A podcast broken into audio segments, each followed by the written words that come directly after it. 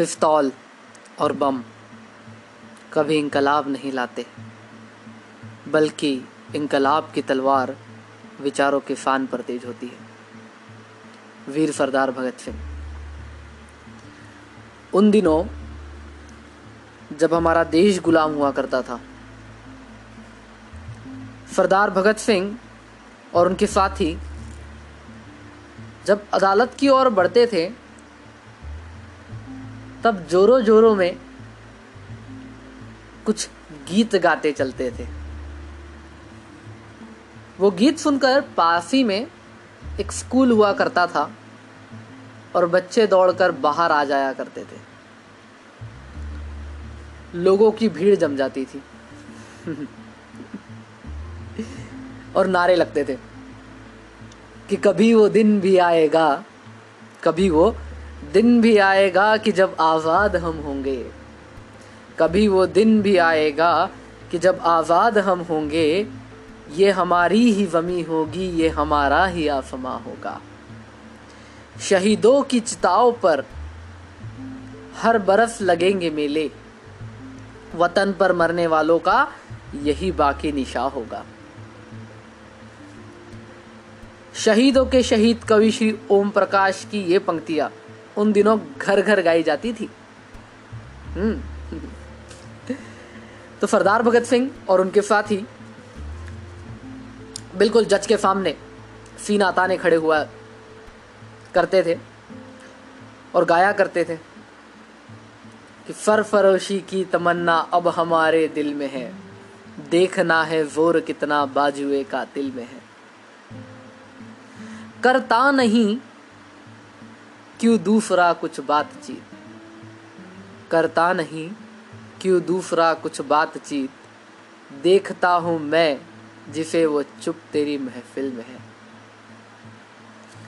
ऐ शहीद मुल्क मिल्लत, ऐ शहीद मुल्क मिल्लत, मैं तेरे ऊपर निफार। अब तेरी हिम्मत का चर्चा गैर की महफिल में है। सरफरोशी की तमन्ना अब हमारे दिल में है। वक्त आने दे, बता देंगे तुझे, ए आसमान। हम अभी से क्या बताए, क्या हमारे दिल में है।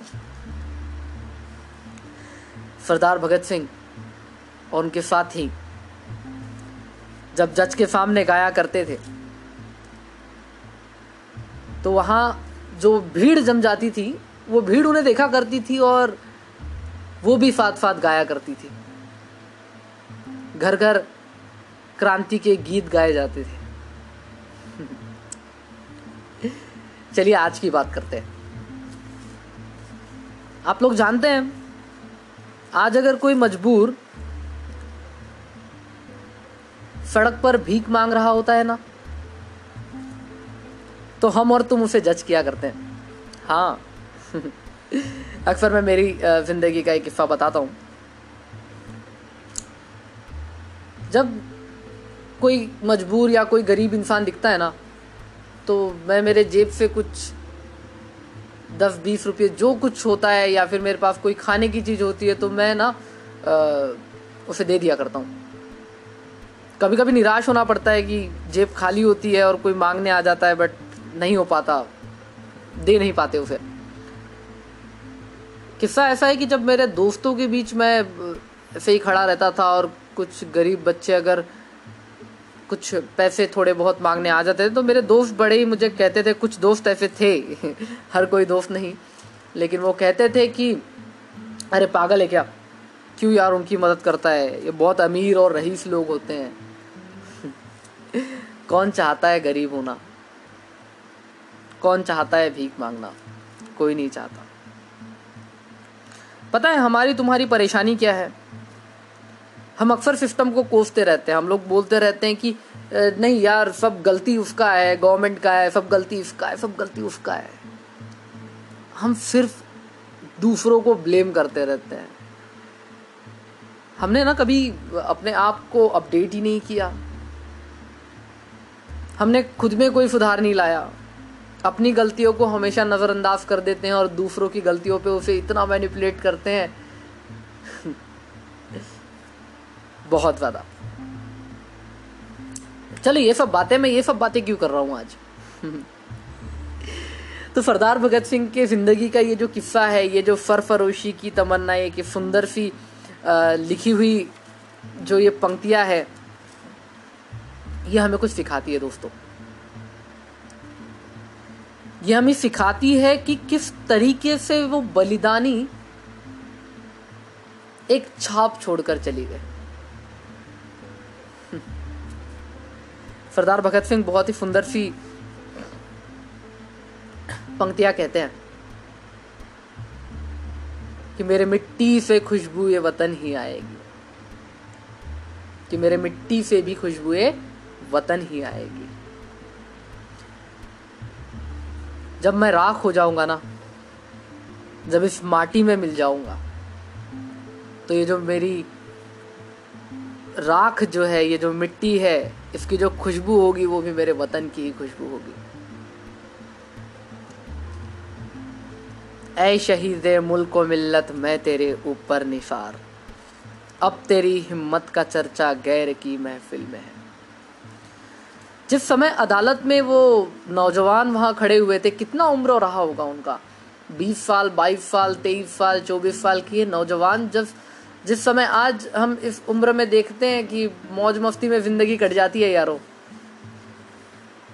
लेकिन वो जब वहाँ खड़े थे ना,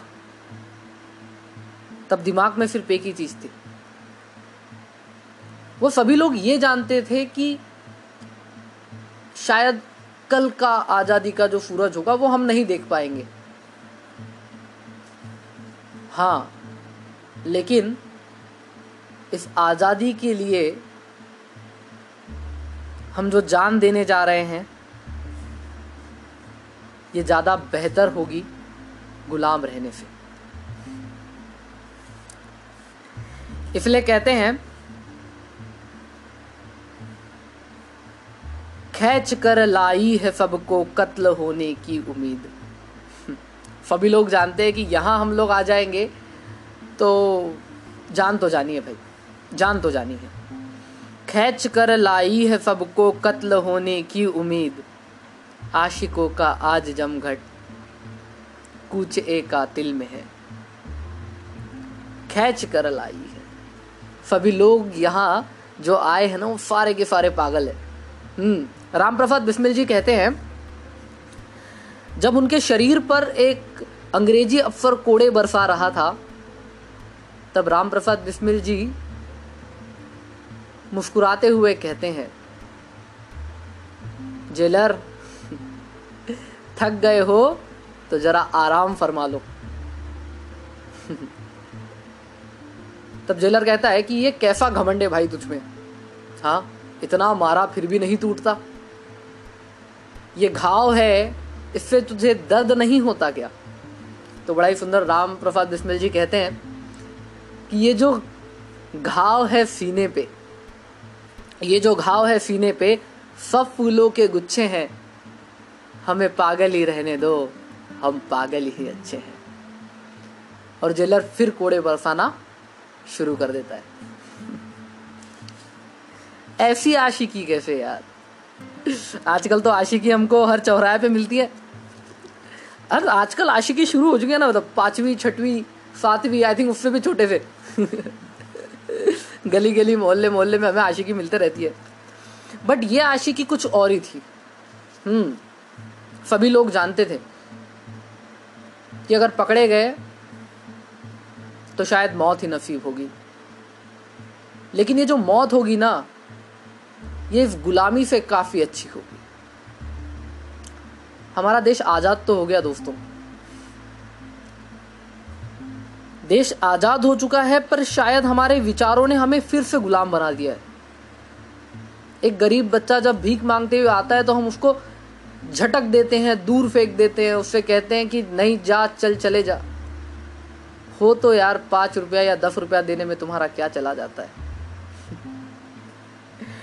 तुम्हारे पाँच या दस रुपये से वो रईस तो नहीं बन जाएगा। लेकिन क्या पता सच में उसे भूख लगी हो। एक बार सोचा कि मेरे दोस्त ऐसा कहते हैं तो क्यों ना आजमाया जाए, देखा जाए। तो एक बच्चा पास में आया, छोटा बच्चा था, दस साल का रहा होगा। मैं बस स्टैंड पे वेट कर रहा था। उसने मुझसे दस रुपए मांगे। मैंने कहा, बेटा, क्या चाहिए? उसने बोला भैया, दस रुपए दे दीजिए। भूख लगी है, मैं समोसा खाऊँगा। बोला अच्छा समोसा खाएगा? ठीक है। और कोई भाई बहन, उसने इशारा करते हुए दिखाया पेड़ के नीचे। कुछ और छोटे बच्चे और उनकी माँ उनके साथ थी। मैंने उसे दस नहीं, मैंने उसे बीस रुपए दिया। ज़्यादा पैसे नहीं थे, बीस रुपए थे। बीस रुपए दिया, कहा बेटा, ठीक है, जा। चल, मैं समोसे ले, नहीं नहीं, मैं ले लूँगा। मैंने देखा, वो सही में बच्चा दुकान गया, बीस रुपए के समोसे लिया, अपने भाई बहनों के पास गया और सबने वो समोसा थोड़ा थोड़ा तोड़कर खाया। है ना? हर बार तो ऐसा नहीं है कि कोई गलत या मजबूरी उठा रहा होगा। हम लोग या तुम लोग खुद नहीं जानते कि जब हम लोग बाहर पार्टी करने जाते हैं तो कितना पैसा खर्च कर देते यार। आज भी हम गुलामी हैं। हम्म। अपनी बुरी सोच के, अपने बुरे विचारों के। लेकिन वो जो शहीद आलम शहीद आलम ही कहेंगे। वो जो मरने मिटने के लिए तैयार वहाँ खड़े थे ना अपना सीना ताने उस अदालत के कटघरे में। वो सभी लोग आज़ाद थे। वो किसी के गुलाम नहीं थे। किसी के गुलाम नहीं थे। तो खेच कर लाई है सबको कत्ल होने की उम्मीद। आशिकों का आज जमघट कूच ए कातिल में है। सरफरोशी की तमन्ना अब हमारे दिल में है।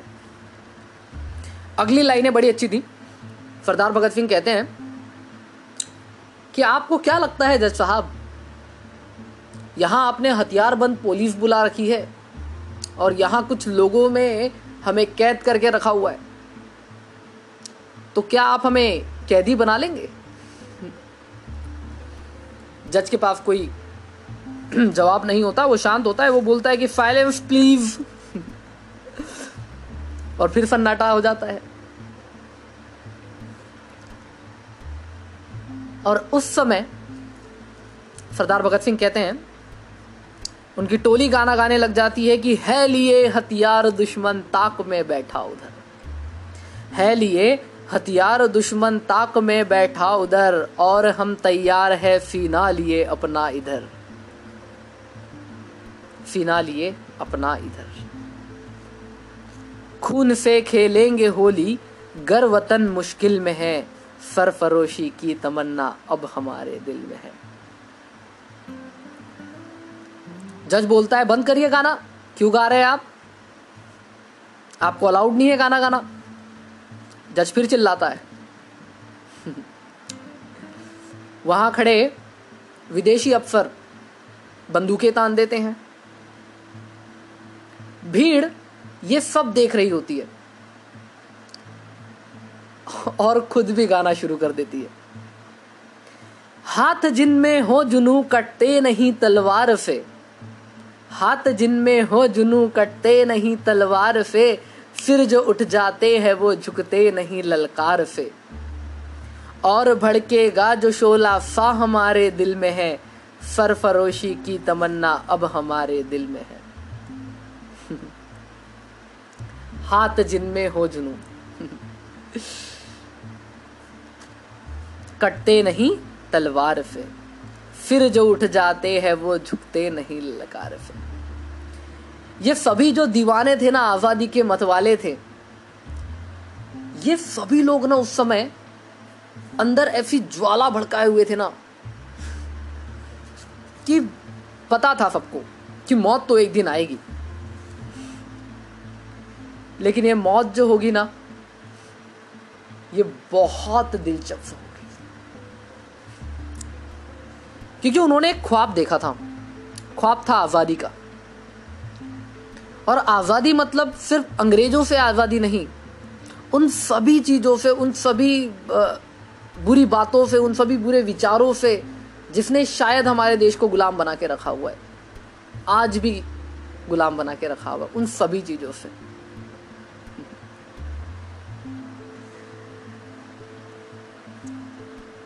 हम तो घर से निकले ही थे, बाँध कर सर पे कफन। हम तो घर से निकले ही थे, बाँध कर सर पे कफन। हाथ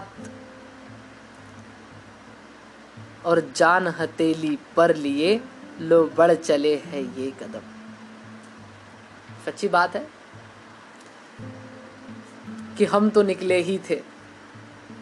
अब जब घर से ही निकले थे तो जान हथेली पे लेके निकले थे। हम तो घर से निकले ही थे, बाँध के सर पे कफन, जान हथेली पर लिए लो बढ़ चले है ये कदम। ज़िंदगी तो अपनी मेहमा, मौत की महफिल में है सरफरोशी की तमन्ना अब हमारे दिल में है। अगली बार फिर जो जज होता है, फिर जोरों से चिल्लाता है। भीड़ शांत हो जाती है और नारे लगते हैं इंकलाब जिंदाबाद। सरदार भगत सिंह की कुछ पंक्तियाँ हैं। वो कहते थे कि पिस्तौल और बम कभी इंकलाब नहीं लाते। पिस्तौल और बम कभी इंकलाब नहीं लाते, बल्कि इंकलाब की तलवार तो विचारों के फान पर तेज होती है। हाँ जिन्होंने शायद बम फोड़े, बंदूकें चलाई, उनके विचार थे। सरदार भगत सिंह ने अपनी जो लड़ाई लड़ी, वो अपने विचारों से लड़ी, ना कि फिर बम धमाकों से या फिर गोलियों की बौछार से। यू खड़ा मकतिल में कातिल कह रहा है बार बार यू खड़ा मक यू खड़ा मकतिल में कातिल कह रहा है बार बार क्या तमन्ना ए शहादत भी किसी के दिल में है? सरदार भगत सिंह कहते हैं, उस समय और जब पूरा माहौल सभी लोग एक साथ गाने लगे कि यू खड़ा मकतिल में कातिल कह रहा है बार बार क्या तमन्ना ए शहादत भी किसी के दिल में है? दिल में तूफानों की टोली और नसों में इंकलाब होश दुश्मन के उड़ा देंगे हमें, रोको ना आज। एक्स्ट्रा ऑर्डिनरी करेज ना हम तो तैयारी थे। हम अदालत में खड़े थे, हम तो तैयारी थे। अब अगर गोलियाँ भी चले तो सीना तान के खड़े रहेंगे। तो हम तो तैयार ही थे। चलाओ यार गोलियाँ, सीने पे खाएँगे। दूर रह पाए जो हमसे दम कहा मंजिल में है। घर से ख्वाब लेके निकले थे। मंजिल थी आज़ादी। दूर रह पाए जो हमसे दम कहा मंजिल में है। सरफरोशी की तमन्ना अब हमारे दिल में है। वो जिस्म भी क्या जिस्म है, जिसमें ना हो खूने जुनून। वो जिस्म भी क्या जिस्म है, जिसमें ना हो खूने जुनून। तूफानों से क्या लड़े जो कश्ती साहिल में है? सरफरोशी की तमन्ना अब हमारे दिल में है। सरफरोशी की तमन्ना अब हमारे दिल में है। ये पूरी की पूरी जो लाइनें हैं, ये सुंदर बातें, ये लिखने वाले इंसान हैं राम प्रसाद बिस्मिल जी। इनकी कहानी भी आपने शायद सुनी होगी। बड़े ही कमाल की हस्ती। अब भी जिसका खून ना खोला, वो खून नहीं, वो पानी है, जो देश के काम ना है।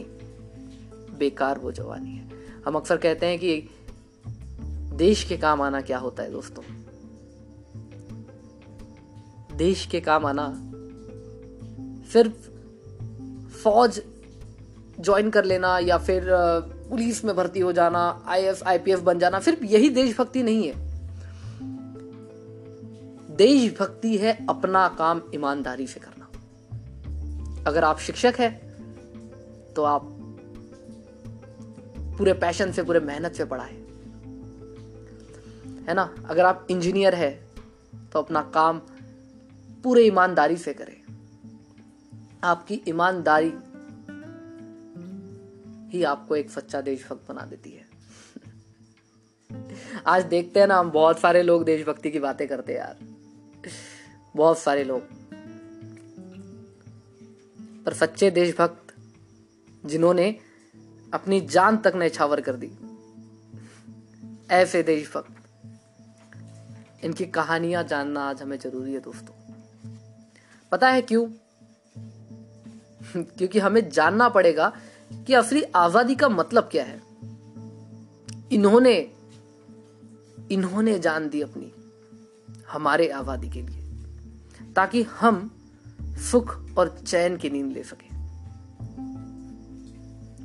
चलिए दोस्तों, मैंने आपको आज एक बहुत ही सुंदर सी एक, ये कविता सुनाई। श्री पंडित राम प्रसाद बिस्मिल जी ने इसे लिखा हुआ है और किस तरीके से नारे उस अदालत में लगा करते थे। आई होप कि आपको पसंद आ रही होगी। और भी सुनने के लिए तैयार रहे। बहुत अच्छी अच्छी कहानियाँ मैं आपके लिए लेके आऊँगा। और सुंदर सुंदर पंक्तियाँ। तो आज के लिए इतना ही। मिलते हैं अगले एपिसोड में। Thank you